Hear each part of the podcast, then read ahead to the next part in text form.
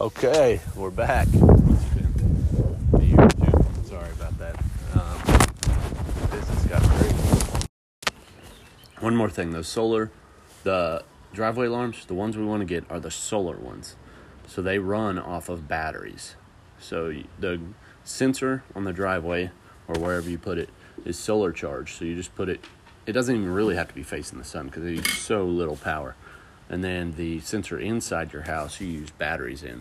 You can plug it into the wall for now, but when the grid goes down, you'll want to have the right batteries for it. So that's why they're so awesome. They're grid down powered. Um, grid down, they're still available. So, anyways, talk to you later.